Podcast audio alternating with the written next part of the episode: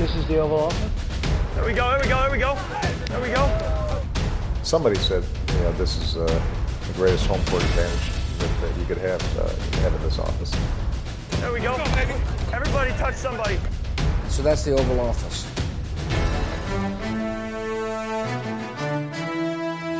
Welcome Velkommen indenfor her i det ovale kontor. Vi er tilbage efter en ferie, og vi er op til her torsdag den 8. juli. Klokken den er næsten halv syv om aftenen.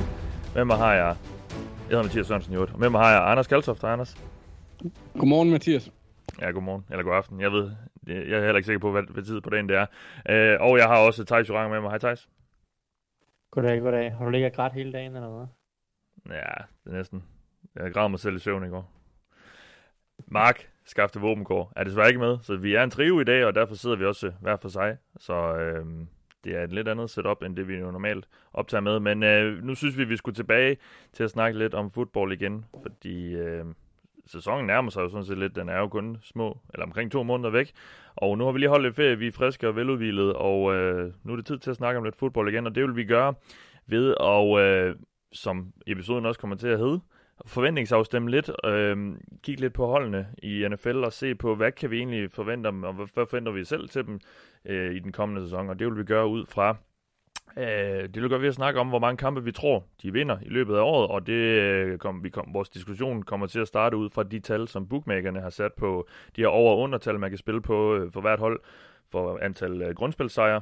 Der har de jo sat nogle tal, så kan man sige, vinder de over for eksempel Coles 9,5 eller under, og det er altså de tal, vi går ud fra, fordi bookmaker er som regel faktisk ret god til at ramme jo det her leje, hvor de fleste måske forventer, at de her hold kommer til at ligge i, og så kan vi så se, om vi tror, at de ender med at vinde over eller under det tal der. Så det er altså den her forventningsafstemning, vi kommer til at lave. Vi starter med AFC i dag, og så tager vi NFC i næste uge, og, øh, og så fortsætter vi derefter med også at varme op til sæsonen. Inden vi går i gang med det, så skal jeg jo sige, at vi er bragt i samarbejde med en masse rare mennesker, der støtter os ind på tier.dk.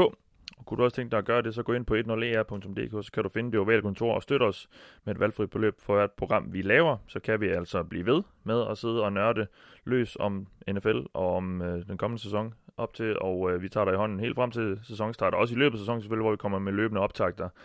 Og vi, vi snakker generelt bare NFL året rundt, og hvis du synes, vi er gode til det, eller bare godt kan lide, at vi skal blive ved med at gøre det, så gå ind og støtte os på tier.dk.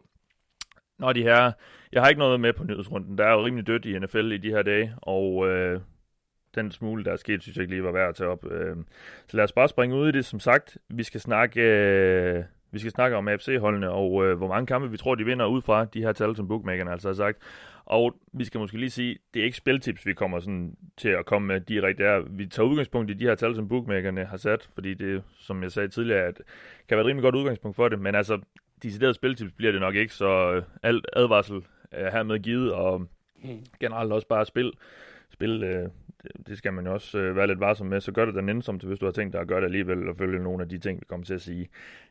Uh, vi tager dem en division af gangen her, drenge, og uh, jeg tænker, vi starter i syd, bare fordi vi altid plejer at starte i nord. Uh, så lad os gå i gang med uh, AFC South her. Vi starter med Indianapolis Colts. Der er en over under her på, på 9,5, og uh, undervejs kommer jeg lige til at referere til nogle ting, fordi jeg har kigget lidt på, hvor mange kampe har holdene vundet i gennemsnit over de sidste par år, og så har jeg også kigget lidt på, at det er jo ganske relevant for, hvor mange kampe øh, de kommer til at vinde holdene, øh, hvor, hvilke modstandere de skal møde, og øh, der har jeg i hvert fald sådan to tal, jeg nok kommer til at referere lidt til, det er deres strength of schedule, altså det her med, hvor man kigger på de hold, de skal møde i år, hvordan klarede de det sidste år, og så har jeg et andet lignende tal med, det er Warren Sharp, som er sådan en amerikansk NFL-talnørd.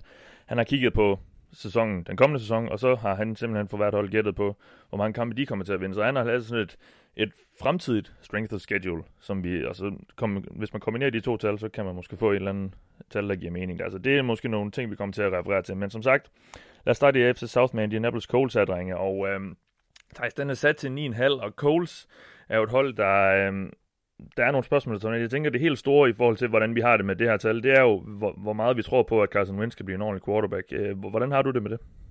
Ja, det... Ja, Colts er et hold, jeg har lidt svært ved at...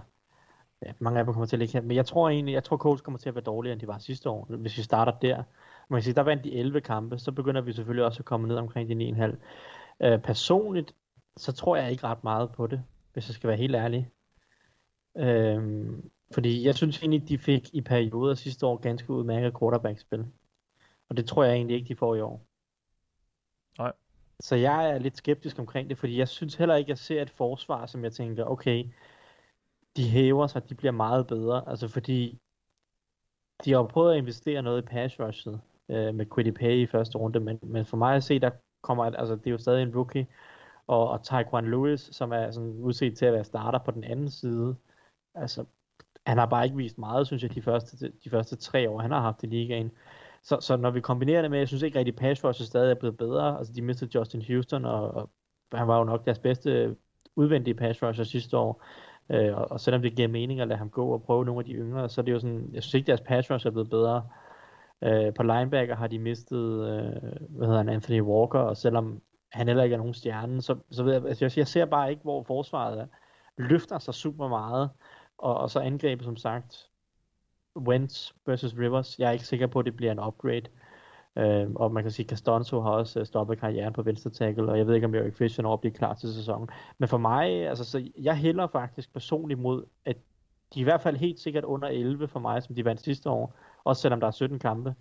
Ja. Øh, og jeg tror faktisk også, jeg hælder mod, at de er lige under 9,5 for mig. Altså jeg, jeg, synes, jeg synes, det lugter en lille smule af 8 og 8, eller, eller ikke, de hedder det så ikke 8 og 8, men, men, men 8 og 9 eller 9 og 8, ja. altså øh, et eller andet den stil. Okay. Øhm, og, så, så jeg, må, jeg må sige, jeg hælder mod, at det er under, og det kan godt være, at det er hårdt, fordi det er klart, at hvis, hvis Wentz lykkes, øh, så er der gode muligheder her, for du, du har jo også markeret noget med, hvor, hvor, hvor modstanden, som de umiddelbart på papiret skal møde, mm. og den er jo over, nogenlunde overkommelig. Ja, de har sådan en ret svær start på sæsonen. Øh, de starter med Seahawks, Rams, Titans, Dolphins og Ravens i de første fem uger. Uh, så det kan jo godt gå hen og rimelig hurtigt se, se lidt svært ud. Uh, måske, uh, altså jeg har det sådan lidt, jeg, jeg, jeg ved jeg, jeg, vil, jeg vil stadig først lige se det med, med Wentz og så videre. Jeg, jeg kunne godt se dem måske komme op på 10 sejre, men jeg synes 9,5 måske er lidt højt, der, som også du siger, og det, det vil ligge i det leje der, så det, den er svært den her. Anders, jeg ved ikke, hvordan du har det med, med Coles her, hvor meget du tror, om, tror du mere på, på Wentz end, end Thijs og jeg umiddelbart gør? Øh, nej, overhovedet ikke. Jeg nej. er meget i, i samme boldgade som Thijs. Jeg er landet på 9 og 8 øh, ish. Ja. Og der synes jeg selv, at der gik jeg ud fra, at Kaiser, Car, Kaiser, Carson Wentz ikke var forfærdelig. Ja. Så jeg, jeg, har, jeg, har ikke, jeg har ikke store forhåbninger til deres angreb. Forsvaret skal nok blive fint, men spørgsmålet er, hvor godt, som Tyson nævner, så har de ja mistet nogle profiler, og pass rush afhænger meget af, af unge spillere. Så. Ja, Ja, men altså, det var så Coles, øh, som vi jo så tydeligvis ikke har mega høje forventninger til, og som også vi, du, lige, øh, du lige faldt over der, Thijs. Det er altså 17 kampe for nu, og det skal vi helt sikkert lige vende os til. Og derfor skal man jo også tage øh, antal, øh, det gennemsnitlige antal sejre det sidste par år med Grænsal, fordi det var jo over 16 kampe, så nu har de jo en kamp mere. Øh, men, men det er jo sådan en lidt målestok for, hvor de har ligget. Men det, det bliver underligt at skulle sige øh, 9 og 8 og øh, 10 og 7 og så videre. Det, det skal vi helt klart lige vende os til. Nå, øh, der skulle videre FC South og den her tænker jeg måske egentlig ikke kommer vi til at komme til at bruge så lang tid på, det er Houston Texans. De er sat til 4,5 sejre. Øh, det er meget højt, er det ikke det, Anders? det kommer an på, øh, hvem der starter som quarterback. Ja.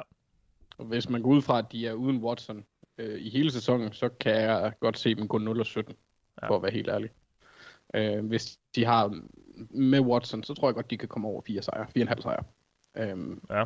Men altså, det igen, hvis han så sidder ude i 6-10 kampe, fordi han bliver puttet på øh, Goodels Fybab-liste, så bliver det også et problem. Så jeg har, jeg har, altså det kommer, ja, med Watson over, uden Watson under. De er, er ham er Warren Sharp udsat til at have det næst sværeste schedule i den kommende sæson. Thijs, jeg synes, det, det altså, jeg, jeg synes nærmest, vi er ude, jeg skal snakke, kan de gå 0-17? Altså, og jeg ved godt, det er så i det scenarie, at Watson spiller øh, meget lidt eller slet ikke. Men det er jo også ret, måske ret sandsynligt. Ja, altså, det der med 0 og 17, det er jo aldrig noget, man rigtig kan tro på. Men det er i hvert fald øh, umiddelbart klart NFL's dårligste roster. Det synes jeg ikke, der kan være nogen tvivl om.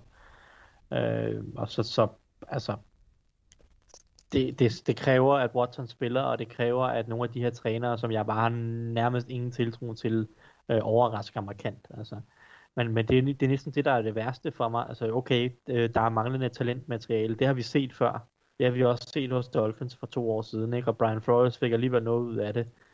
Øh, vi har dårligt spillermateriale, og vi har en trænerstab, som jeg, altså jeg kan slet ikke se fidusen i en, en David Colley, uh, øh, Tim Kelly, uh, uh, Lovie Smith Mm trio af head coach og koordinator. Altså, det, det, det er næsten det mest uinspirerende ved det her roster, og det- siger ikke ret meget om rosteret, men mere om trænerstaben. Ja. Så, så, så ja, det er næsten det værste for mig. Jeg er enig med Anders. Altså, det, hvis, hvis ikke Watson kommer tilbage og spiller, øh, jeg jeg vil sige, betydelige mængder af sæsonen, så er det her et under, under 4,5. Ja, Det tror jeg. Ja, helt klart. Ja, det tror jeg også. Jeg, og det, jeg går også ud fra næsten, det her tal er blevet sat ud fra, at man ikke regner med, at Watson spiller. Nu, nu mangler vi jo stadig noget afklaring på ham, sådan som vi sidder her i starten af juli. Men øh, må ikke det kommer på et eller andet tidspunkt. Det kan også være, at han ender med at spille sæsonen, og så er det først næste år, at der kommer et eller andet, fordi de først har fået klaret over det der. Det er jo ikke til at sige. Um, men ja, det, Jeg synes- det, jeg synes, jeg synes det, ser, øh, det ser jo sløjt ud i Texans, og, jeg, og de, har, de har også en meget uambitiøs offseason, de har haft, og må ikke også de selv er indstillet på at bare skralde det hele ned og, og starte nogenlunde forfra. Det, det synes jeg, det virker lidt som. Anders, havde du noget? Nå ja, men det er bare lige en overgang, fordi jeg tror, en del af Texans sejr øh, afhænger af, hvad, hvad det næste hold, vi skal snakke om, hvad det er for en udgave, der kommer på banen. Øh, Ja. Jamen, Fordi så lad os da gøre det. Det er Jacksonville Jaguars, og der, de er sat til 6,5 sejre. Um, og jeg synes jo, det for dem handler meget om, hvor hurtigt hvor, hvor hurtigt kommer det her til at fungere, hvis overhovedet, og hvor hurtigt kan Trevor Lawrence komme op i gear, og er Urban Meyer egentlig en NFL head coach. Der er mange ubekendte her, Anders. Jamen, det er der, ja, det, er også med forsvaret, hvilket niveau har det. Altså, de har nogle spillere i Josh Allen, øh, den mørke, skal vi kalde ham det. Øh, ja. ja, lige præcis. Altså, øh, hvordan- hvis han fortsætter sin udvikling, og Calvin Chason, han, han bliver en succes, øh, så kan de jo have nogle, nogle gode edges, et godt pass rush, og CJ Henderson kan være en fin øh, corner. Og så ham de to, må jeg glemme, hvad han hedder. Øh, I anden runde tog de ikke en cor- corner der. Så, altså, det, det kommer meget an på, hvad de får sat sammen, og hvad hedder det? Hvad, De, de to Tyson Campbell, ikke? og så har de så betalt dyre domme for Shaquille Griffin, så de har jo prøvet Ja, en, altså, de burde være bedre. men Shaquille Griffin, han er meget op og ned, synes jeg. Så er det Mm. spændende at se, hvad deres øh, defensive koordinator, der kommer fra, en, øh, han har kom fra Ravens, øh, hvad, hvad det er for et slags forsvar, han sætter op. Men alt afhænger jo af, af angrebet Urban Meyer og Trevor Lawrence, hvad, hvad, hvad de formår at sætte på banen, fordi de har nogle udmærkede skill positions og en okay, kan man kalde det, offensiv linje. Altså, der, det kan godt, der kan godt ske en masse ting, men jeg synes bare, at der er for mange ubekendte lige nu, øh, til at jeg vil sætte dem andet end under. Øh, jeg har dem til at gå 3 og 14, Ja, okay. så, så jeg har dem under, under 6,5. Ja, Det okay. Det, det synes jeg måske er lidt lavt. Altså, de, de, det der jo er med dem, de, de har faktisk et ret nemt schedule, eller i hvert fald udsat til at skulle have et ret nemt schedule, og de har en meget blød start øh, på papiret. Også mm. Texans, Broncos, Cardinals og Bengals i de første fire uger. Der er jo mulighed, der er jo mulighed for her, Thijs, at Trevor Lawrence rimelig hurtigt kan, kan komme godt i gang. Nu ved jeg godt, Broncos, det er nok ikke et ret øh, fedt forsvar at møde som en rookie quarterback i uge 2 der. ah, Men ellers har- ja. Ja, ellers har du, øh, ellers har du Texans, Cardinals og, og Bengals i, øh, i de første fire uger. Der, altså, Lawrence kan jo, kan jo få en... Der er jo en god mulighed for, at han kan få en fin start, og så kan de måske leve lidt på det. Jamen, det er der bestemt. Altså, jeg, jeg ved ikke, det, det, det, det, det afhænger fuldstændig af, som du siger, hvad, hvad Lawrence er, og hvor hurtigt han er, han, hvor hurtigt han, han vender sig til det. Øhm, det, det er jo også sådan meget, ja, det kommer også an på, hvad Urban Meyer ligesom bringer til bordet. Altså, kommer han med noget interessant? Hvis han ikke kommer med noget interessant, så tror jeg ikke ret meget på, at de vinder super mange kampe i år. Men hvis han kan komme ind med, med lidt interessant og nogle sjove rynker på angrebet, og, og måske finde noget, noget der fungerer med, med nogle af de her, øh, altså med Trevor Lawrence selvfølgelig, men også nogle af de typer, som de har med, med LaVisca Chanot og DJ Charker, han kan, altså det er jo sådan meget, meget nogle typer, skulle jeg til at sige. Altså Chanot er den her jack, øh, lidt, lidt gadget-type, skulle jeg til at kalde det, og, og Charker er den her dybe trussel, og, og så Marvin Jones, der skal være en eller anden form for erfaren type. Mm. Hvis de kan få fundet nogle gode roller til det her, og, og bygge et eller andet op om, omkring de skill position spillere, som Anders også sagde, er rimelig hederlige, øhm, så kan det måske godt blive interessant. Ja. Jeg er enig med Anders, jeg hælder til også, jeg hælder til under, men Mm. jeg hælder ikke til, at det er tre, altså jeg hælder til, at det, det er fem eller seks. Ja. Men det kan, det kan meget hurtigt blive over, mest af alt fordi, at, at så stærk er Texans ikke. Altså, så der kan nemt være to sejre der, ikke? Og så som du siger, så har de Bengals, og så Altså, Jets har de også. Og Jets og, og, og Colts var jeg sådan også lidt nede på, ikke? Så det er Ja. jo også sådan, der er jo nogen, der skal vinde kampe i den her division, ikke? Nu har vi taget tre gange under måske, ikke? Så det er jo sådan... Øhm, men jeg, Ja. jeg, hælder, jeg hælder også til, at det er under. Øh, det er sjældent, at man sådan med en rookie quarterback og en ny træner og, og en trup, som stadig har nogle huller, øh, at, at det bare hele det flasker sig, ikke? Altså, Ja, men jeg tror også, det måske handler lidt for mig om, hvor, hvor den er sat, den her linje her, fordi jeg kunne godt se dem en seks kampe, men det, jeg begynder at få svært ved at se dem skrabe måske syv eller otte sammen, øh, hvis de skal gå over. Øh, og det, ja, fordi så, de, er, de er trods alt stadig så tidligt i processen, føler jeg, med det her, øh, den her slags genopbygning, de har gang i. Så ja, ikke heller super store forventninger til Jaguars. Og, og så er der måske et af de et af storholdene jo i den her øh, division, i hvert fald Tennessee Titans. De er sat til 9,5, og øh, det flugter meget godt med, hvad de har vundet de sidste par år, fordi der har de i gennemsnit vundet lige under 10. Og øh, de har også øh, nogle på papiret rimelig, et rimeligt overkommeligt, sådan lidt, øh, lidt over middel nemt schedule. Øh, Anders Titans, det er jo et hold, der i mange år levede på 9 og 7. Det kan de jo så af gode grunde ikke mere. Bliver det så øh, 9 øh, og 8, eller, eller kan de komme op på to cifre? Jeg synes, det er et af de mere spændende hold i år, i forhold til, hvor de kan ende henne. Øhm, fordi jeg ved ikke, jeg har mistet lidt tiltroen til dem. Øh, på mange punkter. De, de har en ny offensiv koordinator, øh, der skal ind og, og præstere. Jeg synes... Altså, jeg er meget spændt på at se, hvad det er for, for et angreb, de sætter på banen, når, når de har to øh, wide receiver 1 typer og øh, ingen tight ends på nær øh, Anthony Ferguson. Jeg, jeg skal ikke have, at Tyson slagter mig. øhm, men det bliver jo et meget anderledes, eller det ved jeg ikke, det kan blive et meget anderledes angreb i forhold til, hvad de sådan, øh, statistisk set har kørt med. Øhm, så jeg, jeg, jeg, det er lidt ukendt for mig. Jeg har lidt en, ja. en vibe, der siger, at det, altså det, det bliver nok en, en, en, en standard Titans med, med, en, øh, med en 9 og 8 øh, ish, kunne jeg forestille mig.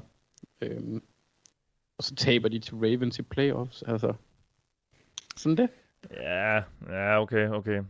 Ja, og, og det Ej. med Todd, og det med den off- og det her med angrebet er, er jo det, der sådan er det spændende, fordi det var jo så effektivt i et par år under Arthur Smith, og så, så skrider han til Atlanta, og nu er det så Todd Downing, og, og at, kan det så fortsætte i samme rille, eller bliver han, synes, eller er det måske gået op for ham, at Derrick Henry får bolden lidt for meget, eller hvad, Thijs? Hvad tror du med, med Titans? Jeg, jeg vil faktisk sige, at rigtig meget af det bliver defineret af forsvaret. Det Ja. var det, der var det helt store problem sidste år. Altså angrebet var, var jo ret habilt hele vejen igennem, og, og selv hvis det tager et lille skridt tilbage, så er det stadig godt nok. Altså det tror jeg. For mig at se bliver det om nogle af de her investeringer, de har virkelig ryddet ud i forsvaret. Store udskiftninger, øh, med, altså både på i både pass rush, de prøvede jo noget Vic Beasley og sådan noget, det skal man lade være med. Øh, de har jo også øh, fyret det meste af deres secondary, fyret Jonathan Joseph midt i sæsonen, lavet Malcolm Butler gå øh, efter sæsonen og, og så videre. Øh, så har de jo så hentet Janoris Jenkins ind til cornerback. Han er jo også bare en, altså det er jo boom eller bust type spiller, og nu er han også langt op i årene. Altså det er jo en risikabel signing, ikke? Øh, Caleb Farley drafter de i første runde. Risikabelt øh, draftvalg i første runde. Er, bliver han klar? Er han skadet? Hvad er han, når han er tilbage fra skadet? Altså, øh, for skadet, ikke? But Dupree har de jo hentet ind en mand, som også rev korsbåndet over i, i, sin, altså i 2020. Så han er også hvad er han? Er han tilbage? Er han tilbage fuld vi gør og sådan noget? Så for mig at se, der er det sådan meget, mange risikable signings på forsvaret, plus en stor udskiftning, og så har man de her typer, Harold Landry, Jeffrey Simmons, hvor vi tænker, kan vi, kan vi i stedet for bare at være gode spillere, kan vi tage skridtet op og sige, okay, her har vi en, en superstjerne. Øh, det er jo sådan lidt, det er som de har brug for på en eller anden måde på det her forsvar, synes jeg. Mm, Øh, så, fordi det var umanerligt ringe sidste år og der skal jo, der skal jo ske noget, øh, uden tvivl. Og der, der er Rabel jo nok øh, meget inden over at prøve at få lidt skik på, den der, på det forsvar der, mens de, øh, ja, så de får fremmet deres, øh, altså de har, de har fået en ny defensiv koordinator, ikke? men det er så en intern forfremmelse fra, han, han har været tidligere været outside linebacker træner, ikke? Så for mig set er det ikke Ej. meget forsvaret. Ja. Øh, Shane Bowen der, som er defensiv koordinator nu, eller Altså, de var har ikke han ikke også det, bare uden titel sidste år? Jo, måske ikke. Altså, det er jo så det, der har været spørgsmål, fordi ja, de, de kørte sådan semi uden øh, et eller andet, ikke? Altså, øh, det er lidt svært at finde ud af, hvordan den der defensive trænerstruktur egentlig er bygget op. I, i, i bund og grund er det jo nok Rabel, der egentlig øh, kalder, øh, kalder de fleste eller ikke kalder spillene, men i hvert fald styrer slagets gang, ikke? Hvis man um, skulle kigge på noget positivt i forhold til forsvaret, fordi Ray, uh, Rabels forsvar er ikke noget, jeg overhovedet er tryg ved. Han har aldrig haft et særligt godt forsvar. Altså, enig, enig. Nogensinde. De har hentet Jim Swartz øh, ind som assisterende træner. Øh, ja. Og han har jo en fortid både altså, som defensiv koordinator for Tennessee, dengang de var lidt mere øh, sultne. Øh, på forsvaret i hvert fald. Altså, han kunne godt gøre en forskel, men ellers så er jeg meget enig i det, Tyson siger, fordi det mm. er, altså, det er et, et forsvar, hvor du har svært ved, altså, de, de skal virkelig ramme på de, på de spillere, der har talent, fordi ja, og så bagved, så jeg ved ikke, hvor meget Denico Autry han tilføjer. Så, så det er altså Jeffrey Simmons, Caleb Farley, Harold Landry, Bud Dupree er også sjov at se, hvad han er uden en uh, uh, Defensive Player of the Year type kaliber spiller på den anden side. Ja, ja. Så altså der ja, det, det, det er, jeg har, jeg, jeg synes det er sådan, det, det er lidt et hold, der går i en mørk skov for mig. Så. Ja, så hvordan har vi det med den her linje på, på 9,5? Du er under, eller hvad, Anders? Ja, lige, lige, lige knap under. Ja.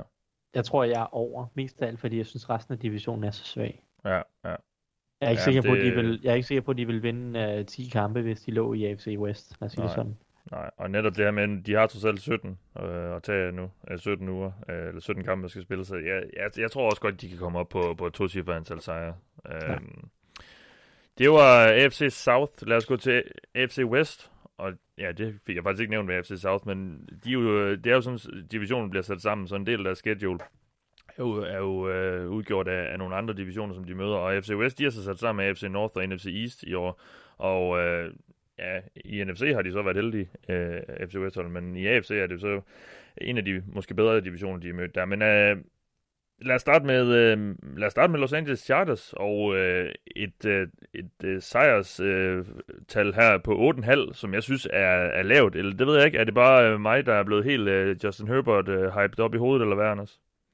Nej, det, det synes jeg ikke. Jeg synes også, jeg det overrasker også mig lidt, fordi jeg, jeg er uden problem, vil jeg sige, over her. De vandt syv kampe sidste år. Ja, og det var uden, uden uh, protection af nogen art. Ja, og med Anthony Lynn som træner. Ja, ja, ja. og uden uh, Derwin uh, James. Og hvor, ja, og hvor mange kampe tabte de ikke lige, fordi Anthony Lynn han trænede med, med hovedet op i røven. Ja. Altså, så, så det mindre, altså hvis Justin, Justin Herbert han kan fortsætte de, de takter, han viste sidste år, så har jeg meget svært ved at se Chargers ikke være ret konkurrencedygtige. Altså, det er et spændende hold. Ja. Øh, også selvom om deres, øh, hvad hedder det, wide receivers måske er lidt småfæsende, når man kigger forbi Keenan Allen.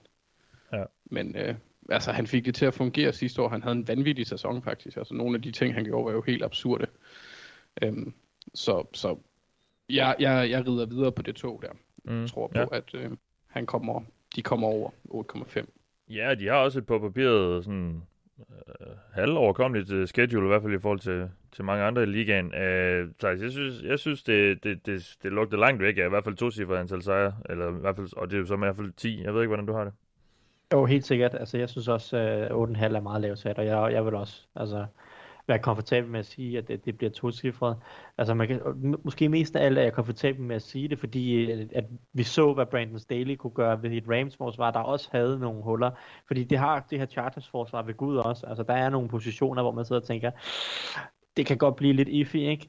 Uh, men, men, men jeg, jeg, jeg har rimelig stor tiltro til, at Brandon Staley nok skal håndtere det der forsvar, og altså ikke lade, lade svaghederne øh, sådan over, overrule øh, styrkerne, fordi det, dem er der jo også, der er gode spillere på det her forsvar. Nu siger du selv, Darwin James kommer tilbage, så er der selvfølgelig Joey Bosa, mm. og, og, og, og der er også nogle spændende typer med, med Kenneth Murray, og egentlig også cornerback generelt med Michael Davis og Chris Harris.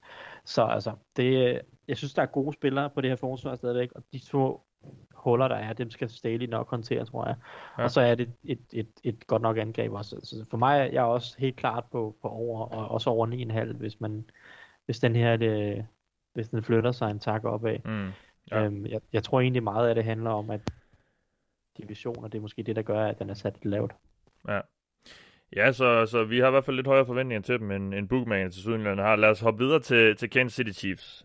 Um, og den er jo sat ret højt. De ligger på 12,5 øh, af det, som der ligesom er udsat fra, fra bookmakerens side her, og øh, det passer meget godt. De har de sidste tre sæsoner i gennemsnit vundet lige under 13 kampe, og nu har de jo så som sagt en mere at tage af. Øh, de har så et, et øh, halvsvært øh, schedule øh, Chiefs her, og øh, jeg synes jo, når vi er i det leje her, så er det svært at sige, fordi vi har jo høje forventninger til Chiefs. Spørgsmålet er så, hvor høje de skal være, Anders. Altså, kan vi, 12 eller 13 sejre jo uanset hvad en god sæson for Chiefs. Øh, hvor, hvor, hvor ligger du i forhold til den her linje på, på 12,5?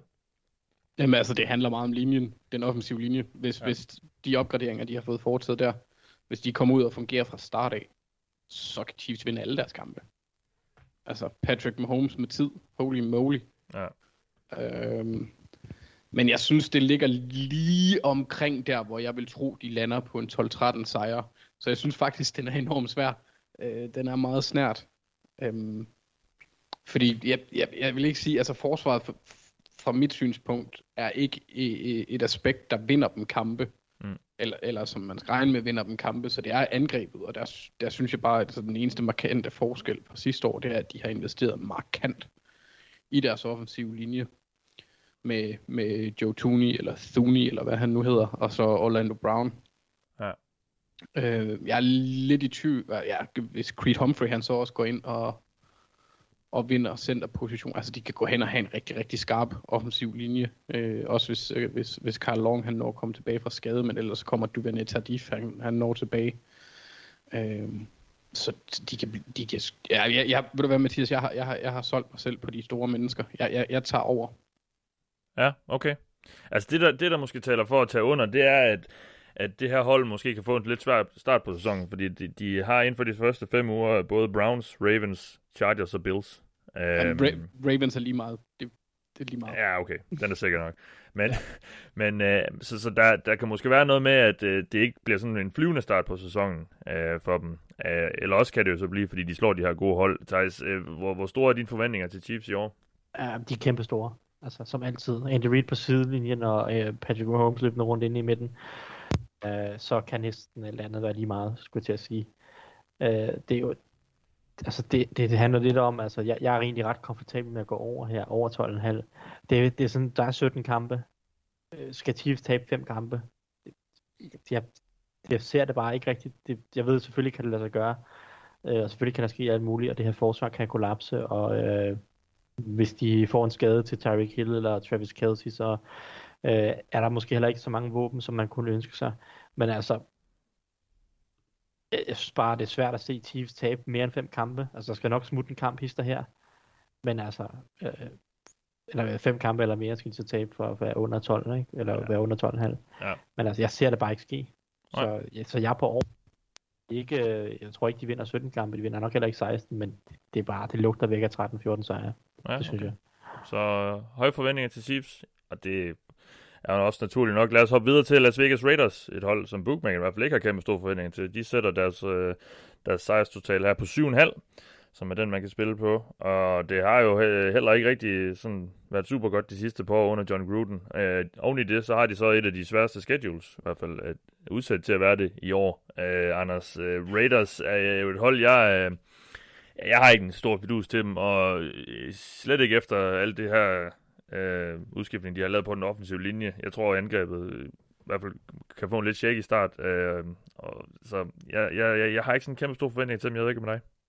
Jamen, jeg sidder for, jeg føler lidt, at, at vi bare kan køre et klip fra vores, øh, hvad hedder det, øh, best case scenario, vi havde i 2019, hvor jeg snakkede om Pokémons. Hvis vi så bare lige klipper det med Antonio Brown og Checker Flop Fly ud, så er det ja. basalt set de samme pointer. Altså, den offensive linje skal virkelig fungere, for at de, så, altså, hvis, hvis, de, hvis Tom Cable, øh, han, han formår at sætte en offensiv linje sammen, der kan fungere, så kan Raiders godt blive et, et 8-9 hold. 9 og 8. Øh, men de har stadigvæk et elendigt forsvar. Et, et tyndt og talentløst forsvar. Og så det der store spørgsmålstegn på O-line, fordi jeg sad egentlig og tænkte, øh, da jeg først lige kiggede på, på Raiders, at jeg, jeg regner egentlig med, at de, de vinder otte kampe. Men jo mere jeg tænker over Raiders, jo mere de er i min, øh, i min virkelighed, jo ringere bliver det også for deres udsigter. Øh, så, så jeg tror egentlig ikke, at de, de lander over 7,5. Jeg kunne godt forestille mig, at de ligger på en 6-7 sejr, hvis det er. Okay. Thijs, kan John Gruden holde til det, egentlig, og, og gå under på den her 7,5? Altså, nu ved jeg godt, at han har den her monstrøse kontrakt, og den er, den er jo dyr for Raiders at komme ud af, men altså for fan, de, der skal jo ske noget. Øh, det kan han ikke i min bog i hvert fald. Nej. Altså for mig at se, der skal Raiders i slutspillet i år. Det er selvfølgelig et problem, at de er i en division, hvor der også er tre andre hold, der skal i slutspillet. Øh, men det må, de jo så, det må de jo så bare håndtere. Øh, men altså Raiders skal i slutspil i år. Nu er Gruden det i fjerde sæson her i den kommende. Og de er jo, de er jo teknisk set blevet bedre rekordmæssigt hver eneste år under Gruden. Ikke? De starter 4-12, og så bliver det 7 9, og så sidste år var det 8-8. Øh, og man kan så diskutere sidste år, det var så rimelig ringe. De sluttede 8-8, fordi de var ret godt med, og så endte de med at tabe de sidste fem kampe, eller fire kampe i hvert fald. De tabte i hvert fald alt for meget til sidste. Kollapsede fuldstændig. Øh, og, og forsvaret har jo ligesom været problemet, som fællesnævneren problemet, og det har de så prøvet at, at, at løse med Gus, Brad, Gus Bradley, og det kunne jeg egentlig godt tro på. Altså jeg kunne godt tro på, at Gus Bradley får sat kig på forsvaret, men så er der det her med angrebet. Bliver det så dårligt, og det kunne jeg godt frygte også lidt, som Anders siger. Og så må man jo sige, altså Raiders, de har haft en sæson siden 2003, hvor de har været over 8 sejre. Ja. Jeg ved jeg godt, at øh, de forskellige trænere og forskellige quarterbacks og alt muligt, men det er jo bare en organisation, der, der bare ikke har været særlig gode til at vinde mange kampe. Mm. Øhm, og det har de heller ikke været under John Gruden. Så altså, jeg 7,5 er selvfølgelig ikke, den er ikke super højt sat, fordi der er nogle fine kvalitetsspillere på det her øh, hold. Men i den her division, så ser jeg dem være det dårlige hold, og så tror jeg ikke, de vinder over 7,5 kamp. Altså. Nej. Det... Nej, de skal møde, som sagt, FC North, og, og altså, de har, de har et svært schedule, det, det har de. Øhm, ja, er de parret med FC North, ikke? Altså, så kan man jo sige, altså, det er jo... Og NFC East hjælper ja, lidt på det. Ja, det hjælper ja. lidt på det, ja. Men, men altså, men jeg, jeg, jeg, synes, det er det, jeg synes, det er det svageste hold i den her division. Lidt afhængig af, hvor meget Drew Lock han imploderer. Øh, men altså, jeg synes, det er det svageste hold, og, og det, altså, det svageste hold i en division vinder sgu sjældent mere end syv kampe. Ja. Jamen, det... øh, jeg, jeg, jeg vil også sige under. Også, ud, også baseret på nemlig, hvem de skal møde, og den der, jamen, også, og, og, det ved man også, hvis man lytter til os. Jeg er bare generelt skeptisk over for John Gruden og det der projekt der. Jeg, jeg, jeg har sgu lidt svært ved at se den, det geniale i det. Uh, altså, jeg har en lydfil, hvor du kalder dig selv det ovale kontors John Gruden, Mathias. Hvor jeg, ja. hvor jeg kalder mig selv det? Ja. Det har godt nok været en dårlig, det, så det har været en dårlig dag, så. Nå, det er, fordi jeg har, ej, det er faktisk fordi, jeg har en 10-årig kontrakt også. Ah, ja. Så det er til, derfor. Til 100 millioner. Ja, præcis. I uh, tight oh. eller et eller andet. Mozambique dollar, eller sådan noget, som er ingenting værd, om man skal have en trillebør med ned til købmanden. Nå, øhm, lad os skynde os videre, synes jeg. Med det sidste hold i AFC West, det er Denver Broncos. Og øh, Bookmaker har heller ikke øh, super høje forventninger til dem, eller lidt højere end Raiders. 8,5 er de sat til, og øh, jeg skulle faktisk over på den anden side, end der, hvor jeg havde fundet tallene for næsten alle de andre hold for at finde noget, fordi den øh, Bookmaker, jeg først gik ind på, de øh, havde ikke et, et spil på Broncos. Øh, her på over under sejr. Jeg ved ikke, om det kan have noget at gøre med, at der stadig er de her rygter omkring Aaron Rodgers og så videre, men øh, jeg fandt altså et, og, og den, den ligger på 8,5 tejs. Øh, og den store ubekendte er jo den her quarterback-situation. Øh, og øh, ja, hvor, hvor du landede med det, og hvad tror vi efterhånden? Øh, jeg tror, at Drew Lock han spiller, hvis han ikke er umanerligt dårlig. Ja. Øh, hvis han er umanerligt dårlig, så er skibet kørt, ikke? eller skibet sejlet, eller vel nok mere.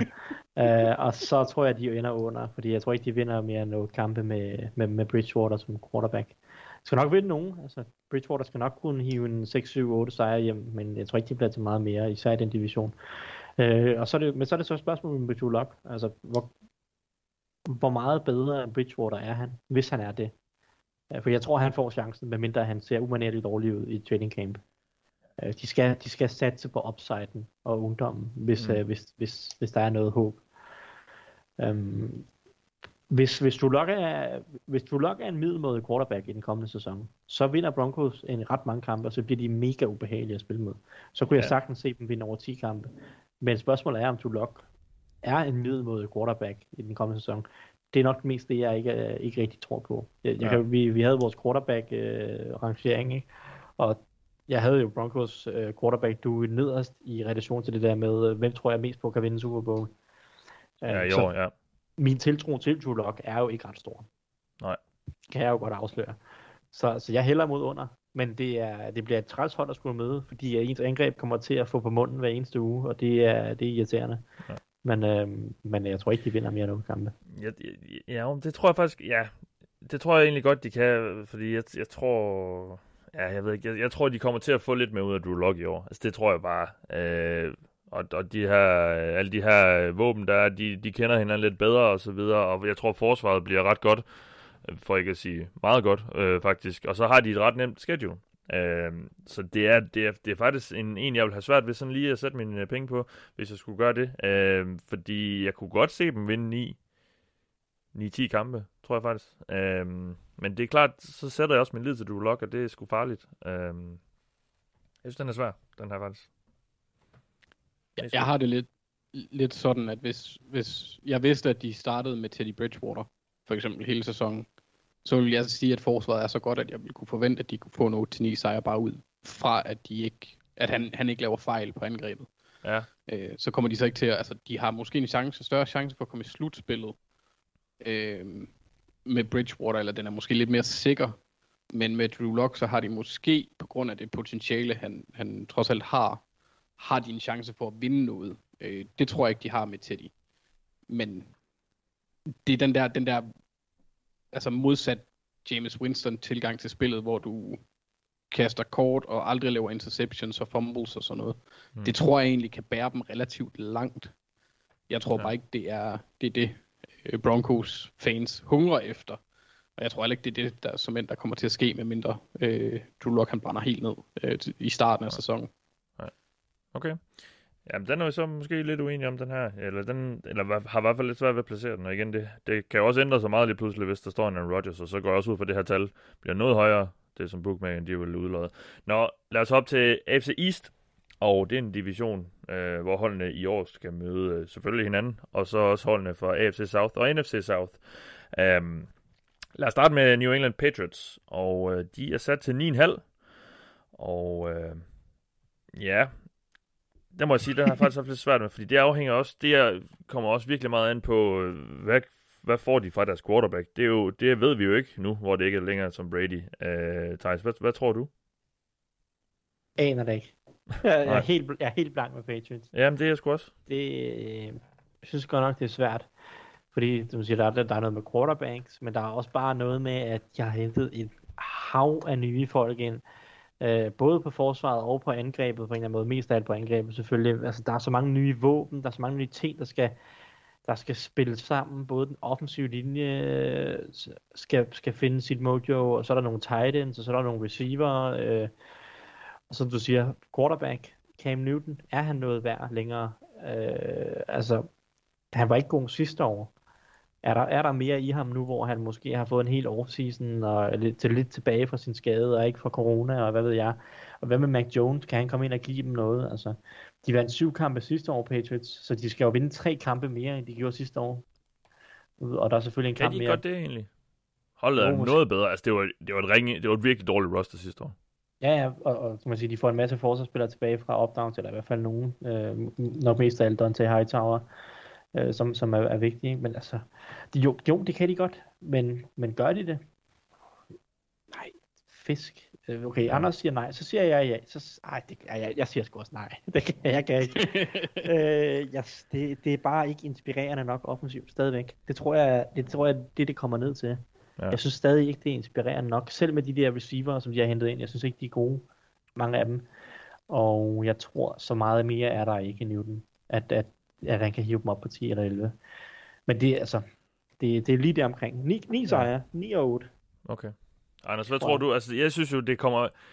Jeg, jeg er ret sikker på, at Belichick nok smider Newton på banen fra i U1, men, men mm. spørgsmålet er så, hvor hurtigt det går, før Mac Jones er klar. Det, det er jo, der jo har været fint nogle... Altså, det, det lyder til, at han gør det ganske godt i træningerne og så videre. Øh, det okay, skal man jo altid har... tage, tage med et grænsalt. Øh, men altså, jeg kunne godt se dem. Jeg, jeg, kunne, jeg kunne godt se dem i en 10 kamp. Det er trods alt Bill Belichick og, og så videre. Ja, altså, jeg har hørt, at øh, han bliver bøllet af Jared Stidham. At Stidham gør det bedre end, end McCorkle. Nå, så okay.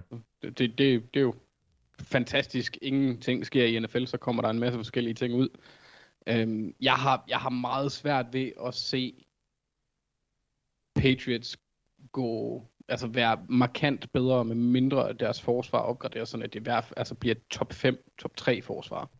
Fordi jeg har meget lidt tiltro til deres offensiv. Jeg synes ikke, at den måde, som de har bygget angrebet op på, hvor jeg kunne forestille mig, at det bliver rigtig meget two tight end sets, øhm, med, med de investeringer, de har lavet på den position over de seneste par år, og så den, kan man sige, tvivlsomme kvalitet, der er på deres wide receiver, trods det, at de har betalt en del penge til Kendrick Bourne og øhm, Nelson Aguilar.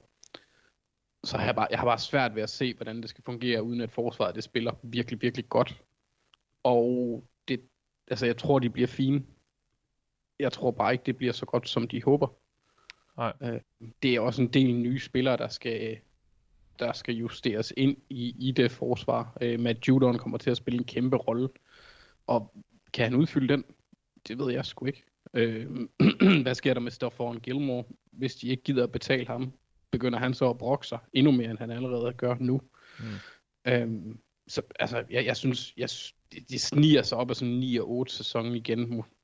Altså, men jeg kan godt se dem gå 10 og 7 for eksempel, men, men ah, jeg synes bare også, at der er kvalitet i deres division, og jeg, jeg har også lidt mere tiltro til, til Jets, end, end jeg har haft nogensinde før, eller siden Rex Ryan ja. han, han var der.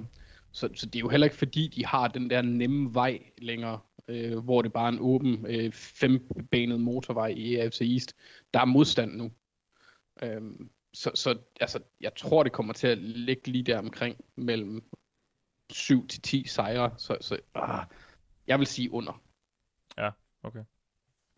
Ja, så siger jeg over bare for at være lidt på tværs. Jeg tror, jeg tror, jeg er jo også kæmpe Bill Belichick-fan. Jeg tror på, at han, øh, han nok skal få noget godt ud af det her. Og jeg tror egentlig også, at, at angrebet bliver lidt mere sprudlende i år måske. Altså, nu er der nogle våben og så videre. Det, der, der var, det var virkelig dårligt roster sidste år, synes jeg.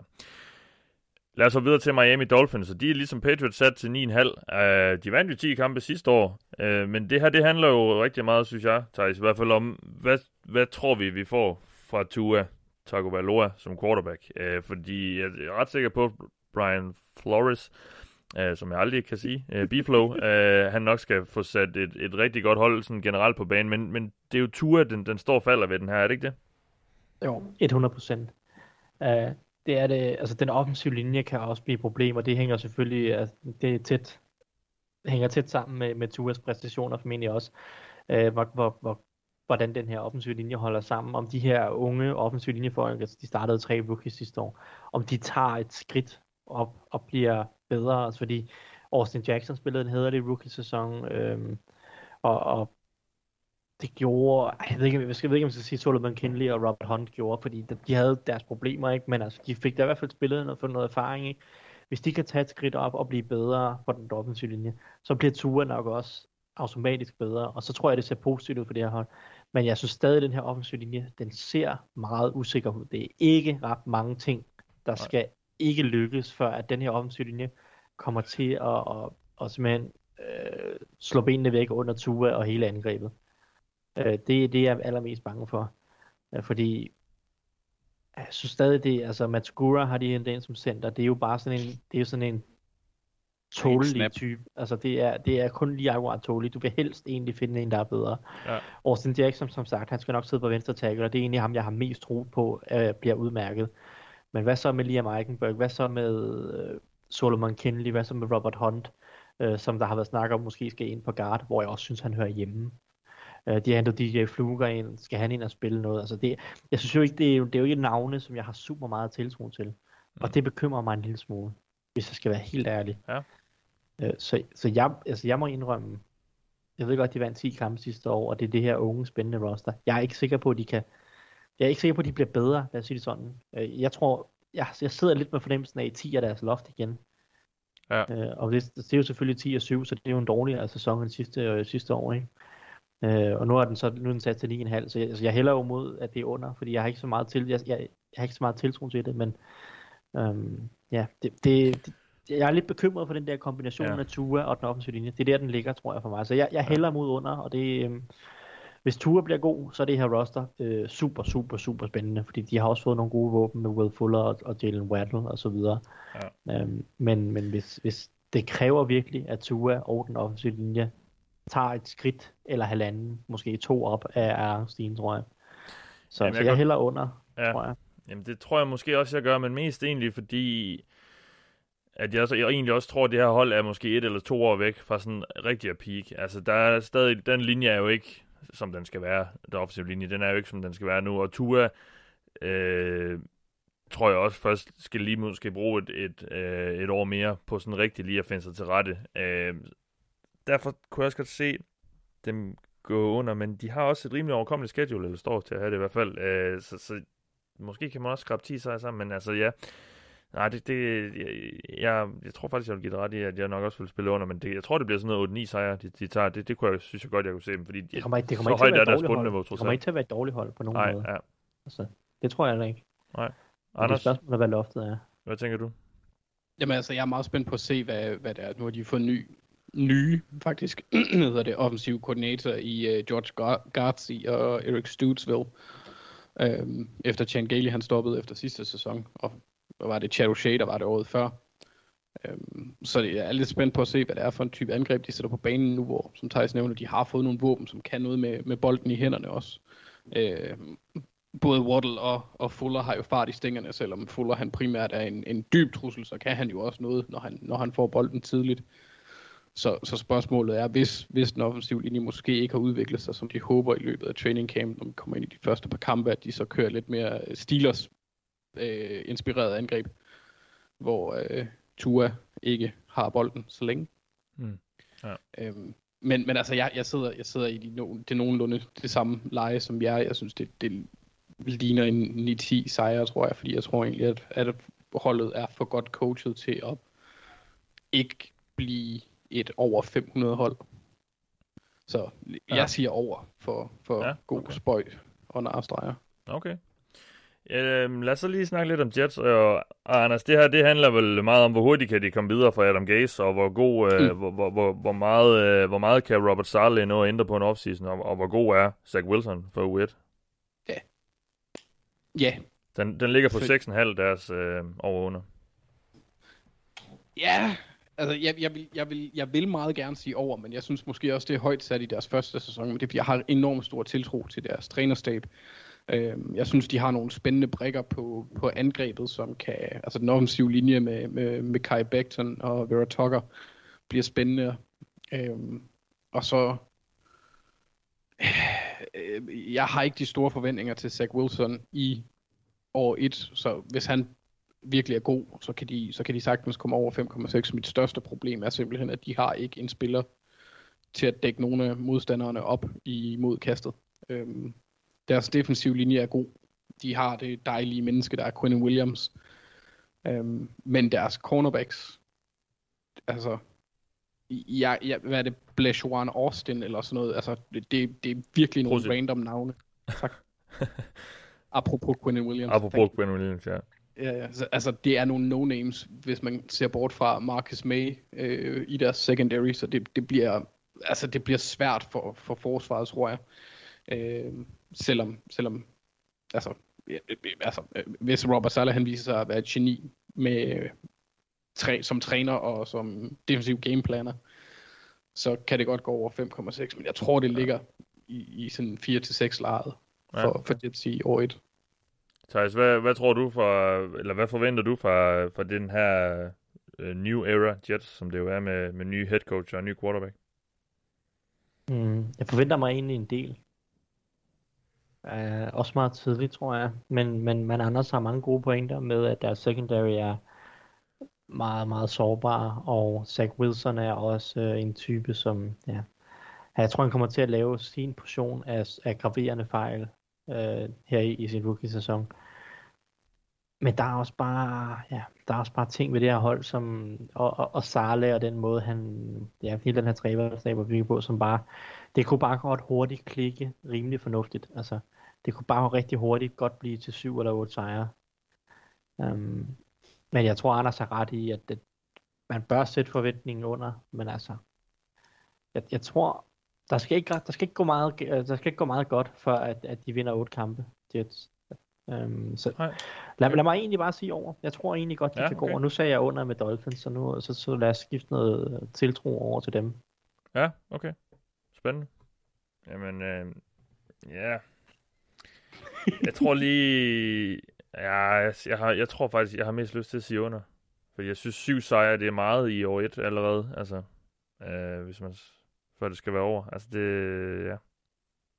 Men jeg, jeg kan egentlig også godt lide det, de har gang i. Eller, jeg kan godt lide det, de har gang i uden for banen, tror jeg. Jeg, jeg er stadigvæk ikke sikker på, Zach Wilson var ham, jeg ville have taget, eller synes, de skulle have taget. Øh, men det er jo også bare fordi, jeg, altså, det, det siger jeg kun fordi, der er så mange kloge hoveder, der ikke havde ham som quarterback 2. Øh, så, men de, de var tydeligvis forelskede i ham, og det blev så ham. Øh, så lad os se, hvad, hvad de så har planlagt at gøre med ham. Lad os gå til det sidste hold i den her division. Det er øh, den forsvarende divisionsmester, Buffalo Bills. Og de er sat til 10,5. Øh, og vi kan jo godt, altså forventningerne bliver bare skruet op over for, over for det her hold, og fordi de bliver ved med at, at løfte sig og vise nye niveauer. Det er især jo sidste år, hvor Josh Allen virkelig blomstrede. Uh, Anders, uh, 10,5 er ja. sat til. Hvad, uh, hvad, hvad, hvad tror du? Altså, hvis, hvis vi vælger at tro på, at Josh Allens fremragende, eller ah, fantastiske sæson, og den udvikling, han, han gik fra, fra 19 til 20, eller øh, lavede, at den holder ved, så bliver det klart over i mine øjne. De har et af de mest komplette rosters i ligaen. Øhm, hvis man lige ser bort fra, at de måske også har en af de dummeste wide receivers i ligaen. Øh, men han er ikke så vigtig. Nej, øhm, jeg tror, jeg, jeg tror godt, at det er han, øh, og også udenfor tydeligvis. Det er jo et Cole Beasley til dem, der ikke ja. er helt med. Ja, som, øh, øh, så, så, altså, de har bare rigtig gode spillere, synes jeg. Jeg synes, at hvis Cole Beasley han spiller, er han en, en rigtig god slot receiver for dem, og så har de Gabriel Davis og Stefan Dix på ydersiden. Stefan Dix kan jo ja. spille over det hele. Og de er, altså, Gabriel Davis, han var fantastisk som rookie, synes jeg. Altså, jeg synes virkelig, han gjorde det godt, og Stefan Dix, han var jo, han førte jo ligaen i, i, i yards og receptions, mener jeg. Øh, I hvert fald yards. Så det er jo et angreb, der virkelig kan, kan spænde afsted med den, øh, og gøre, at forsvaret, som har sine huller, og måske ikke er så dominerende, men er godt solidt, ikke har behov for at, at, at vinde kampene for dem, og de har jo stadigvæk gode spillere, og fik hold på deres, som vi snakkede om i, i free agency i optakten, at de, de skulle holde på offensiv tackle, der Williams og øh, Matt Milano, som, var, som er middle linebacker, og det gjorde de. Øh, så jeg synes, jeg synes, at de er blevet stærkere. Det er den eneste spiller, de sådan har mistet af nogenlunde sådan kaliber, det er John Brown. Og han var ikke særlig vigtig for dem. Nej. Så altså, jeg, jeg ser dem bygge videre på det, de har gjort over de sidste par år, så jeg ser dem gå altså 12-13 sejre. Ja. Jamen jeg sidder også, altså, de, de, de har jo sådan set et ret overkommeligt uh, schedule. Altså jeg har virkelig svært, altså hvis de skulle gå under 10,5, så skulle de jo tabe syv kampe. Det har, altså når jeg sidder og kigger på deres modstandere, der er Chiefs og Buccaneers, ja okay. Men altså resten af kampe, de, jeg nærmest vil sige, de, de burde vinde. Uh, især i U1, Thijs. um, Men jeg ved ikke med dig, altså, jeg, jeg, jeg synes jo, den også er en klar over øh, på den her 10,5. Jamen, jeg er enig. Øh, altså, de, de vandt 13 kampe sidste år, nu er der en kamp mere at arbejde med, og skulle de virkelig blive 3-4 kampe dårligere end sidste år? Det tror jeg egentlig heller ikke. Så, så egentlig, altså, for mig er de også over. Øh, jeg tror ikke, de bliver lige så gode som sidste. Øh, jeg ved ikke, jeg tror ikke, Josh Allen helt kan matche hans niveau, eller Nej. sit niveau fra sidste år. Øh, jeg tror stadig, at han også skal spille en fin sæson. Øh, men altså, over 10,5, det, det vil jeg godt turde spille på. Ja. Chiefs. Ja. Bills. Også Bills. jeg vil også gerne spille over 10,5 for Chiefs. Ja, det vil jeg også gerne. Det tror jeg bare ikke, bookmakerne vil lade dig gøre. Nå, lad os gå til den sidste division. Og det er, det er sådan set vores division. Det er AFC North. Og øh, den er i år sat sammen, eller parret med AFC West og NFC North. Så det er jo, ja, det er sådan det er nogle halvsvære svære hold, der venter der, og det er også, øh, ja, nu kan jeg lige se, i hvert fald i hvert fald i forhold til strength of schedule, baseret på øh, deres modstandere i års rekord, record sidste år, så ligger alle fire hold i den her division i top 10 af, af sværeste schedule. Øh, der er så lidt delte mening om, hvor svære modstanderne er, altså de hold i år, og hvor gode de bliver. Øh, men lad os starte med Bengals, for, for at få det af vejen. De er til 6,5, og det er faktisk en linje, jeg synes, der, der er svært sådan lige at tage stilling til. De har ret svært schedule. De har så en ret nem start faktisk på det, men så er det så virkelig backloaded med nogle svære hold for Bengals. Øh, 6,5 kan de vinde syv kampe. Ja, altså det, det skal de jo, hvis Zach Taylor han skal beholde sit job, og altså jeg går også ud for, at de vil være ret aggressive. Øh, de vil nok forhåbentlig prøve at få en rigtig god start. Øh, det vil alle holde selvfølgelig, men altså, og så kan der måske bygges noget momentum. Jeg tror lidt, det er der, den, den står og falder med det her Bengals hold. Hvis de kommer godt ud af starten, så kan det måske blive til noget. Jeg er ret bekymret for forsvaret, som jeg har sagt tidligere, der er rigtig mange nye øh, brækker, der skal passe sammen. Øh, så 6,5... Ja, altså min pessimisten i mig, som jo er ret øh, betragtelig, når det kommer til Bengals, vil jo nok sige under, men ja, den er svær. Jeg kunne godt se dem vinde syv kampe, fordi jeg tror, angrebet bliver, bliver rimelig godt, og Burrow, øh, Burrow er bare god. Øh, så ja, den er svær. Jeg ved ikke, hvordan, øh, hvordan har du det, Thijs? Mm, jeg tror, jeg tror faktisk lidt på det. Altså i forhold til 6,5, jeg tror ikke på, at Bengals går i slutspillet. Jeg synes sådan. Nej, nej. Men jeg, jeg tror lidt på det i forhold til at snige sig over 6,5. Øh, fordi jeg tror på, at det her angreb kan være, kan være ret solidt. Og forsvaret skal nok blive bedre. Det kan ikke blive værre. Altså, øh, det, det håber jeg i hvert fald ikke. Jeg er også, altså forsvaret er det, som gør mig... Altså det er det, der holder igen. Altså det, det, det er det, der gør, at jeg bare... Altså jeg, jeg kan ikke tro på, at Bengals bliver gode. Altså Nej. det kan jeg bare ikke tro på, fordi der er det her forsvar. Men jeg tror godt, de kan snige sig over 6,5. Altså jeg kan godt se dem vinde 7-8 kampe, fordi Burrow og Chase og, og The Higgins og øh, hvad hedder han, øh, Tyler Boyd er, er, er, er ret fine. Og så har den her offensiv linje, tror jeg, øh, bliver altså tager, tager de rigtige skridt med en ny offensiv, øh, offensiv linjetræner, øh, Tony Pollack, og så også bare generelt øh, noget hjælp til den med, med Riley Reef og Jackson Carman øh, i en anden grad, ikke? Mm. Så, så jeg er tilbøjelig yeah. til at, at skubbe den over, og så sige, de lige sniger sig over syv yeah. og seks, og så vinder syv kampe. Men altså det her forsvar kan jo også bare øh, amputere alt Bengals, og så bare så vinder de fire kampe, ikke? Altså det, det er der også en risiko for. Ja. Når jeg sidder og kigger på deres schedule, så synes jeg egentlig, altså Vikings Bears i de første to uger, så er det ja, Steelers, Jaguars, Lions i uge 6, Jets i uge 8, Raiders i uge 8. Ja, altså, det er, jeg synes ikke, der er så langt op til syv sejre måske. Jeg ved ikke med dig, Anders.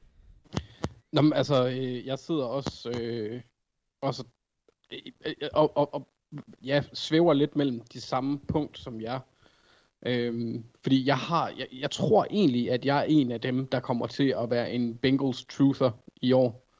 Øh, jeg har, jeg har en, et ret godt øje til dem. Øhm, og det baserer sig egentlig på nogle af de, de ting, de gjorde her i offseason med, at de fyrede Jim Turner og så hentede Frank Pollock ind, og han har bevisligt skabt resultater på den offensive linje.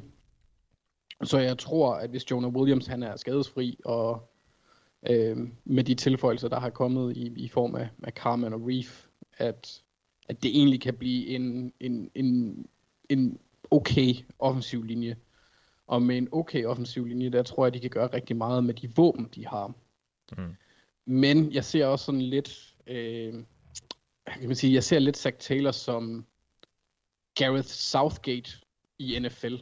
Og man kan ikke filme sig til en sejr i NFL, så, så jeg har dem under 6,5. Jeg synes godt nok, du er hård ved Gareth Southgate. Han har trods alt ført sit hold til en VM-semi og nu en EM-finale øh, på, på tre år. Ja, ja. Ja, de spiller så kedeligt. Nå, ikke, ikke, ikke, ikke så meget om det. Men, nej, øh, nej. men nej, altså jeg, jeg tror egentlig, at, at, at Bengals, de kan, de, de går gode tider i møde. Ja. Øh, men, men ikke med jeg tror lige, Nej, måske ikke. Altså det kan jo være, at han når at vinde den, men jeg tror det ikke. Øh, forsvaret er også bekymrende, men så er ikke så, jeg, jeg ved ikke hvorfor, men jeg er ikke, det er ikke det, der bekymrer mig mest. Det, for mig at se, der handler det om, at den offensive linje, den udvikler sig, fordi så har de en chance på ja. grund af Joe Burrow og hans øh, mega stærke arm. Præcis. Nå, lad os lige snakke lidt om Steelers. Uh, de har det sværeste schedule, både baseret på deres uh, modstandere i års record sidste år, og deres forventede styrke i år, uh, Thijs. Uh, og det er jo et hold, der ikke har nogen offensiv linje, og med en første runde running back. Hvordan kan det nogensinde gå godt? Jamen, det, det gør det ikke. Nej. Jamen, jeg bliver mere og mere komfortabel med at sige, at Steelers de vinder under 8,5 kampe. Jeg ved ja. godt, at Tomlin aldrig har været under 500. Men jeg tror, at det, det bliver... Det bliver det sidste, vi ser til Big Ben, og det bliver sådan en sæson, hvor Steelers kommer lidt lunken ud, og så, så er de sådan noget 2 og 4, og Big Ben spiller ikke rigtig godt, og roster er ikke rigtig godt, og der er for mange huller, og så kommer der et par skader, og, og altså det bliver, jeg tror, det bliver sådan en sæson, hvor at, hvor at alle kan se, at nu er det slut for Big Ben, og det er slut for den her æra med Steelers, og så kommer Steelers videre. Altså det, det jeg tror, jeg tror, det bliver sådan en sæson. Jeg tror ikke, at der er, der er ikke en overraskelse i Steelers. Altså, øh, jeg tror ikke, det bliver, det bliver ikke et bund 5 hold i NFL. Det, det tror jeg ikke, der er ret stor risiko for. Men det bliver sådan noget uinspirerende øh, 6, 7, 8, 9 sejre. Øh, det tror jeg, det, det er mere og mere komfortabel med, det tror jeg, det bliver sådan en sæson. Fordi jeg synes ja. bare, som du siger, der mangler kvalitet. Det gør der egentlig både på angrebet og på forsvaret. Øh, Big Ben er gammel. Jeg tror ikke, han kan løfte sig. Øh, han skal nok kun spille nogle gode kampe hister her, og, og, og Steelers skal nok lave nogle ubehagelige opsæt rundt omkring, altså øh, mod nogle af de bedre hold, som de møder. Men, men bundniveauet for Steelers i den kommende sæson kommer også til at være meget lavt. Altså, mm. De kommer til at have nogle forfærdelige kampe, hvor de taber dem 20 til Jaguars eller noget den stil. Ikke? Um, det tror jeg. Så altså, jeg Steelers 8,5. Jeg siger under, fordi det tror jeg er mest ja. sandsynligt, at de vinder 7 eller 8 kampe. Og så drafter de så nummer 14 lige præcis til det leje, hvor man ikke kan få nogen i quarterback, og så er, er vi stok i quarterback præcis. purgatory i en, en 2-3 år. Så det er bare, ja, ja. Det er bare lækkert. det, vil, det vil jeg elske. Det vil jeg jo elske. Ja, det er øhm, nogen tvivl om. Jeg, jeg, jeg, er også lidt skeptisk. men så, som også siger det her med Tomlin, det, det bliver jo aldrig helt dårligt med ham, men jeg tror bare, nu, nu tror jeg også, som også siger, at vi, vi er nået dertil, hvor, hvor det er slut. Øh, og, og det bliver den her kommende sæson nok beviset på. Anders, er du uenig i, øh, i det, vi siger? Nej, men jeg er meget, jeg er meget komfortabel med, med, at Tyson er meget komfortabel ved, at Steelers de er komfortable med ikke at, at blive særlig gode næste år. Jeg har ikke, altså, jeg er enig med Tyson, jeg tror, at forsvaret bliver øh, rigtig godt, øh, kunne jeg forestille mig. Det med Bushland kommer også tilbage. De mangler lidt cornerbacks, men ellers er der sådan en rimelig styrke, men det, det er nedadgående, men jeg tror ikke, at det bliver, altså som hold, men jeg tror ikke, at det bliver voldsomt. Altså, det, det bliver en 8-9 sejr, tror jeg. 7-8-9 sejr. Ja. Jeg sætter den under. Ja, det gør jeg også. Så øh, lad os lige tage Ravens, for lige for, for vores sidste hold her, vejen, Anders. Øh, de er sat til 11,5. Ja, og hvis jeg kender dig ret, så er du sikkert øh, skeptisk. Øh, ja. Jeg synes, du udvikler sig til sådan en, en, en udgave af mig efterhånden med dit hold. Eller hvad? Ja, ja bare, bare med, med en lidt større bar for, hvad, hvad det er, ja, mine forhåbninger er. Ja. Og, og så er jeg skeptisk ud fra det mål. Um, men nej, jeg tror ikke, at de... Uh, jeg, jeg vil sige, en, en 10-11 er ikke urealistisk. Jeg synes, at 11,5 er ret højt sat. Ja. Um, jeg er og meget positivt anlagt over for deres angrebsmuligheder. Um, jeg synes, Lamar Jackson er en fantastisk quarterback slash genius. Og um, jeg kan godt lide tilføjelsen, som alle, der har fulgt min gamle Twitter, og måske dem, der følger min nye, ved, jeg elsker Ben Cleveland, som, som går ind og skal spille venstre guard, går ud fra siden af Ronnie Stanley. Øhm, jeg tror, Bradley Boseman bliver en opgradering på center. Jeg er sikker på, at Kevin Seidler, selvom han er ikke lige så god, som han har været, bliver en opgradering over, hvem end vi nu havde på højre guard, der fik den chance med, fra tid til anden. Øhm, så egentlig ret fortrøstningsfuld, og så tror jeg også, at Rashad Bateman, han kommer til at få Thijs til at æde hans ord inden, øh, omkring ham. Jeg ja. tror, han bliver rigtig god. Forsvaret er jeg, er jeg i tvivl om med pass rusher, men ikke nok til, at jeg tror, at det bliver mindre end 10 sejre. Nej. Men jeg ligger i 10-11 stykker. Ja, okay. Det er jo så lige Også omkring det... den her linje her på 11,5. Ja, så Eller, den er faktisk, det er jo så faktisk under jo. Ja. Ja, okay. Thijs? Ja, altså jeg tror egentlig, jeg tror en del på Ravens i en eller anden grad, men den, den er godt nok højt sat. Altså, den er over Bills, ikke? Bills er på 10,5. Ja. Øh, jeg synes, at Bills er et bedre hold. Jeg synes, Bills har en nemmere division. Ravens øh, har et, øh, et noget sværere schedule i hvert fald på papiret. Ja, så man kan sige, Ravens har måske større upside. Det kan jeg godt købe, at de har. Altså, hvis Lamar Jackson øh, lige finder det ekstra gear i kastespillet, og, og som, som andre siger, Bateman bliver god, og den offensive linje finder fodfæstet, øh, så, så tror jeg egentlig ret meget på, at Ravens har, har super meget upside og kan være et af de tre bedste hold i NFL. Men det er også bare, der er også en, der er også en 3-4-5 visser, der skal, der skal tippe til den rigtige side, ikke? Og, og det er måske bare lidt for meget. Der synes jeg, Bills har færre visser, der skal tippes deres side. De har måske øh, en eller to, ikke?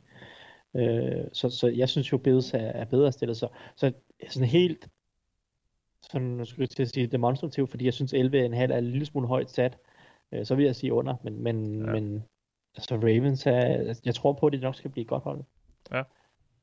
Jamen det er de jo hvert år. De er jo bare godt, altså godt coachet og, og en masse gode spillere osv. Ja, jeg synes, øh, ja, kunne jeg se en 12 kamp, det kunne de sikkert nok. Altså, de har, de, de har en lidt halvsvært schedule, og ja, det, ja, det, det, jeg tror egentlig også måske på det der, ja, jeg kunne godt se dem gå 11-6 bliver det så. Øh, 10-7, 11-6, deromkring. Ja, den, den er svær, den er, den, den er højt sat, så måske er det mere safe at spille under. Altså, jeg er mere tilbøjelig til i år at tro på, at de bliver bedre. Jeg, jeg mener også, sidste år havde jeg projekteret dem til at gå 10, 10 6, 11 5-ish. Jeg er mere tilbøjelig til at tro på, at de kan overgå det i år, men jeg skal jo også være realistisk. Der, der er netop, som Thijs siger, der er en del visser. Men jeg tror på, at der er en større sandsynlighed for, at de huller, der var på den offensive linje op til sidste sæson, at de er blevet lappet bedre i år, end de gjorde i 2020. Ja. Og, og det er ret vigtigt for mit synspunkt. Og så ja. hjælper det også, at jeg er ret glad for Rashad Bateman. Ja. Og ham, ham snakker de også om, Mathias. Han griber alle de der skide hårde bolde, som øh, Lamar Jackson han kaster til, dem, til ham. Jamen, det er godt. Og Marlon, og Marlon Humphrey, han synes, han er et beast. Det bliver spændende at følge. Mm. Lad os slutte af med uh, Cleveland Browns, et hold jo, hvor, uh, hvor forventningsbarometeret også virkelig er, er makset ud over de seneste år. Især måske her i offseason efter det, vi så sidste år fra dem. Uh, de er sat til, eller Bookmakeren har en forventning om, at de vinder omkring 10,5 kampe. De ligger altså på 10,5 her, og uh, det er lidt sjovt, fordi i forhold til det her strength of schedule, altså hvor svært deres, uh, deres uh, deres modstander er, hvor god deres modstander er, så hvis man kigger på, hvor god de var sidste år, så er det et af de sværeste schedules, de har, Browns. Spørger man ham her, Warren Sharp, så har de altså det næsten nemmeste schedule i år. Øhm, jeg ved ikke med dig, Thijs, altså, hvor, hvor, hvor, hvor, øh, hvor, hyped, hvor, hvor meget skal vi hype Browns? Altså, de, de bliver jo hypet rigtig meget her i offseason, ja, det sagt, efter det, vi så der.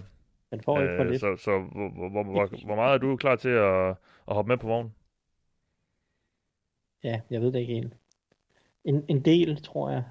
Øh, men ja, man skal jo også se det først, mener jeg. Men, men jeg, jeg er egentlig klar til at hoppe meget. Det, det er jo lidt, vi ikke har Mark her til at sige, at den der over under burde have været 14,5. øh, men men, men øh, jeg, jeg er egentlig klar til at hoppe med på den. Nu er den 10,5. Og jeg tror egentlig, at Browns kommer til at være et bundsolidt hold. Altså, det er spørgsmålet om, hvor god Baker Mayfield kan blive, og hvor godt, hvor godt det her forsvar kan blive. Det er ligesom det, der sætter deres loft jeg tror, deres bund er ret højt.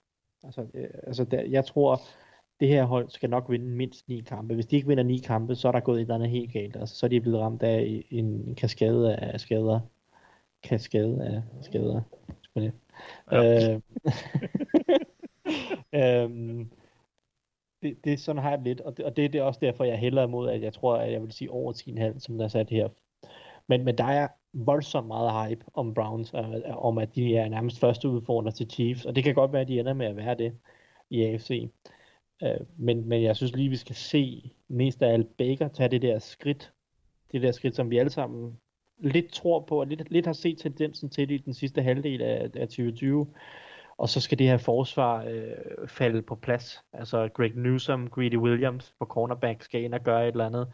Øh, John Johnson skal ind og være lederen med i secondaryen øh, linebackergruppen skal finde sin, sin mojo. De har ret mange forskellige linebacker nu, øh, og der må være nogle af dem her, der kan finde ud af at spille fodbold på et eller andet niveau. Øh, altså, de, de har jo hentet, altså Jacob Phillips og Taki Taki var, var rookies, nej, Taki Taki det er to år siden, men, men er jo unge spillere, Mac Wilson har været inde og spille, men der er jo ikke rigtig nogen der har været gode endnu.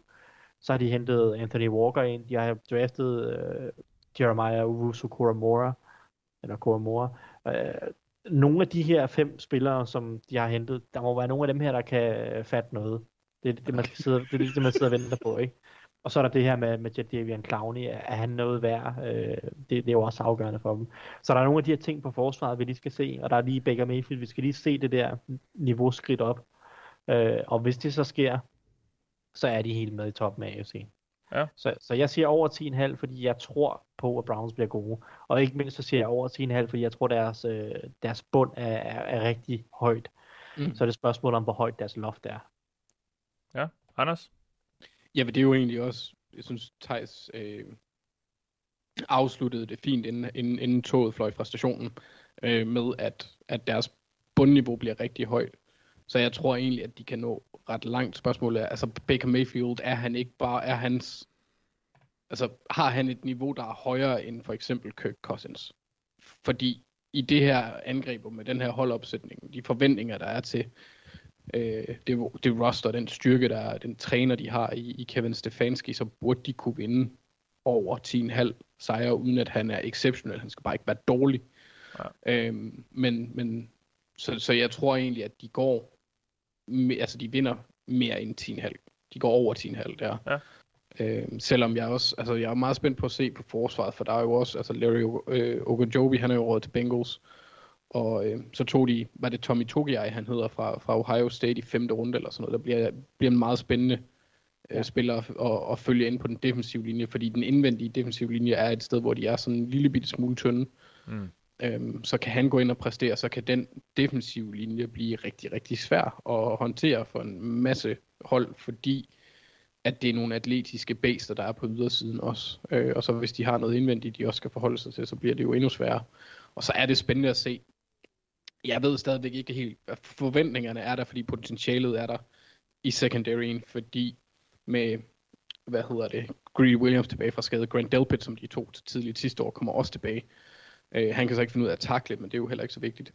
Øhm, og så tilføjelserne af, af Troy Hill og, og John Johnson, om, om, det, om det også udfolder sig på banen, at de bliver det bedre, fordi det er alligevel en 3-4-5 spillere, de får ind på et, et kasteforsvar, der var mega dårligt sidste år.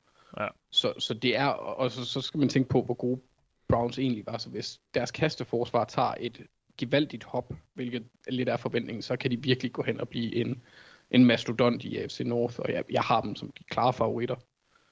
Øhm, så ja, ja, ja, helt sikkert over 10,5. Jeg vil blive ja. skuffet, hvis de ikke gør.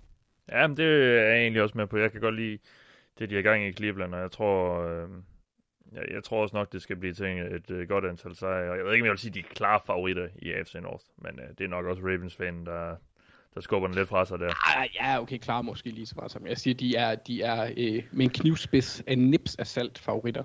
Ja, fair nok. Jamen, øh, Ikke følge oddsætterne. nej, Hvem har de, har, har de Ravens? Det må de jo have, tror, hvis Ravens er 11,5 og Browns er 10,5, så... Jeg ved det ikke, det kan da godt være, at de tror vildt meget på Joe Burrow og hans øh, mega stærke arm. kæft. Nå, på den synes jeg bare, vi skal få lukket hurtigt ned. Øh, det var vores forventningsafstemning her for AFC-holdene. Øh, vi vender snart tilbage med et kig på NFC-holdene. I denne omgang, der har til mig, og Mathias Sørensen, og jeg har haft Anders Kaltoff og Thijs Joranger. Vi lyttes ved.